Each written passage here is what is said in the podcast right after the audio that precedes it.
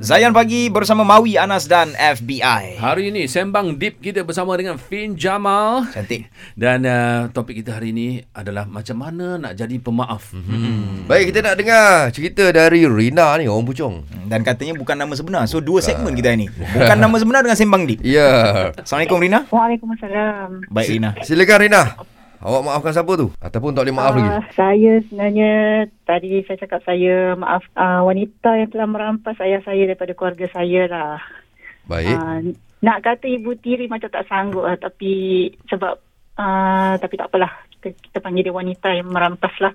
Oh, okey. Uh, ini dah lama dah ni daripada saya kecil lagi sebenarnya dah berpuluh-puluh tahun punya cerita. Uh-huh. Uh, jadi saya ni tak pernah tengok apa tu ibu dan ayah saya uh, dalam keadaan mesra lah. Uh-huh.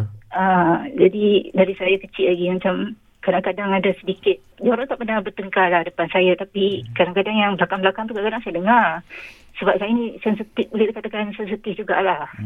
Baik. Rina, saya nak tanya sikit. Uh, uh, Ya, bila Rina cakap merampas tu daripada segi macam mana? Uh, Dari segi dia ialah dia dia dia membuatkan uh, uh, ayah saya kahwin dengan dia, dia, ayah saya kahwin dua lah. Okey. Okey. Uh, ya, ya, saya tak kata saya tak salahkan ayah saya langsung tapi Baik, baik. kita faham lah kan. Uh, uh, until one time saya rasa macam tak nak apa tak nak fikir tak nak Betul. tak nak marah-marah sangat dah. Cuma kesedihan tu tetap ada. Okey, bismillahirrahmanirrahim. Assalamualaikum warahmatullahi wabarakatuh. Um, apa nak um, apa Fin ucapkan tahniah kepada Rina sebab apa macam mencuba uh, untuk bersabar walaupun sekian lama mak dah mak, dah, mak dah meninggal semua tu kan. Okey, sebelum Kak Fin jawab, Kak Fin nak sharekan satu kisah dulu. That's uh, ini juga sirah Nabi sallallahu alaihi wasallam. Um, kita semua maklum um, apa ibu kita Aisyah radhiyallahu anha pernah difitnah. Um, ketika uh, beliau ditinggal tertinggal kat belakang caravan kan uh, dekat uh, gerabak ramai-ramai tu Aisyah radhiyallahu anha tertinggal kat belakang dan dibawa pulang pergi ke depan. Mhm. tapi fitnah sempatlah berjalan. Uh, jadi kata oh Aisyah ni uh, buat tak betul lah. Uh, so Rasulullah sallallahu alaihi wasallam menyantuni situasi tu dengan uh, menjauh daripada Aisyah. Maksudnya bukannya menjauh uh, sebab percaya fitnah. Tak tapi sebab baginda adil so baginda distant dulu sebab nak tahu cerita dari semua pihak and everything. So anyways Aisyah radhiyallahu anha adalah anak kepada best friend Rasulullah sallallahu alaihi wasallam iaitu Abu Bakar As-Siddiq. Abu Bakar As-Siddiq adalah bangsawan yang uh, family ada duit. So dalam biasalah kalau fam, dalam family kita yang ada duit ni dia akan jadi sponsor kepada ahli keluarga yang tak Yeah, yeah, berapa ada yeah. duit and everything. So one of those yang percaya dan menyebarkan fitnah adalah salah satu keluarga yang Abu Bakar As-Siddiq sponsor selama ni. Faham tak? So rasa broker tu jauh lebih teruk lah. Yeah. Sampai Abu Bakar As-Siddiq melafazkan memang aku takkan maafkan dia, aku takkan tolong dia lagi. Ha, itu standard tak ayat kita? Kita kan manusia hati pecah mesti cakap benda-benda macam tu. Dan kalau kawan-kawan kita dengar, oh, betul betul aku faham, aku faham. But what did Rasulullah sallallahu alaihi wasallam did? Rasulullah sallallahu alaihi wasallam cakap, Abu Bakar, Allah bagi ayat ni memang untuk engkau. Dan ayatnya adalah Uh, nak tak kalau um, Allah maafkan kau uh, uh, uh, macam dengan mudah. Okay, Apa Okey, tu Abu Bakar cakap mestilah nak. Siapa padahal Abu Bakar ni apa dosanya? Hmm. Orang yang macam tu pun boleh cakap nak aku nak Allah maafkan Ya, ya, aku. ya. Allah So um, uh, Rasulullah SAW cakap kalau kau nak Allah maafkan kau kau maafkan je lah orang. Maafkan orang sebagaimana kau Uh, nak Allah maafkan kau. Memang sakit, memang tahu dan kita semua mesti ada satu golongan, dua golongan yang betul-betul memecahkan kita dan kita rasa susahnya nak maafkan. And this is a battle with us. Ini bukan antara in everything Kak Afin pegang transaction kita adalah dengan Allah dan bukan dengan manusia yang kita tengah deal with. Ya, ya. So ada hari kita rasa kita boleh maafkan, maafkan. Ada hari kita tak boleh maafkan, kita teringat dan kita cakap ya Allah tolong aku, aku tak kuat ni. Maafkan aku.